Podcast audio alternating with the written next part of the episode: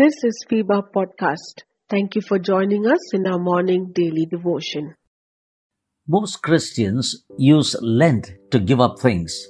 Some have fasted from chocolate, from alcohol, from social media, and other addictions. Are these the things God is calling us to give up? What change should this fast be producing in our lives? After the days of Lent, continue to do the same thing Giving up is good, but then it should make a difference to our spiritual life, our walk with God. This week, let us look at seven things that we can give up. Today, let's focus upon complaining. Give up complaining, focus on gratitude.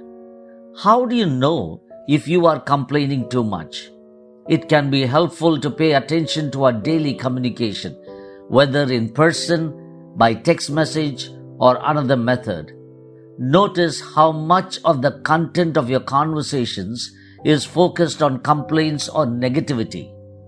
They say most people communicate with around an 80% positive to a 20% negative ratio.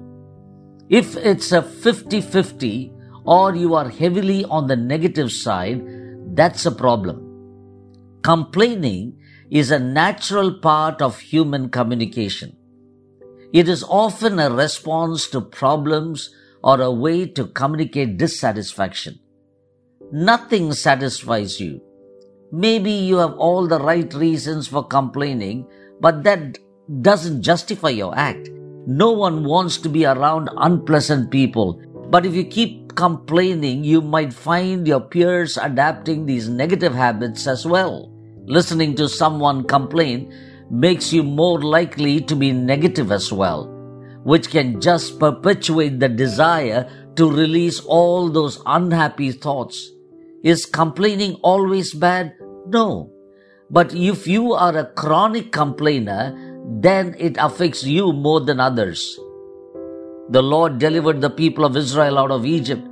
It was a big escape. He led them through the Red Sea. He provided for them and protected them. Yet they complained 14 times. They complained about food, water, leadership, giants on the way, and they refused to enter the promised land. They wanted to kill Moses. Here's the thing with the Israelites. They were given so many chances. Each time they would complain, there would be a consequence but then they would pretty much immediately begin to gripe again. The book of Numbers is riddled with complaints, destruction, and then more complaints. How long will this wicked community grumble against me, said the Lord. I have heard the complaints of these grumbling Israelites. So tell them, as surely as I live, declares the Lord, I will do to you the very thing I heard you say. Numbers 14, 27 to 29.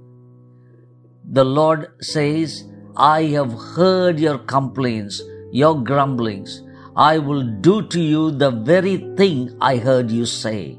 Now, this is scary. Very often, this is the case, is it not? What we grumble about is what we get. God heals you and you say, I am not healed. He blesses you and you say, How has He blessed me? My friend, give up complaining and focus on gratitude. Happiness is not the reason for thankfulness. It is thankfulness that is the reason for happiness. Look at this way. Thankfulness is nothing but a tank full of gratitude. Bible says, be thankful in all circumstances, for this is God's will for you who belong to Christ Jesus. 1 Thessalonians chapter 5 verse 18. Decide today that you will never complain till you have genuinely thanked the Lord for the situation.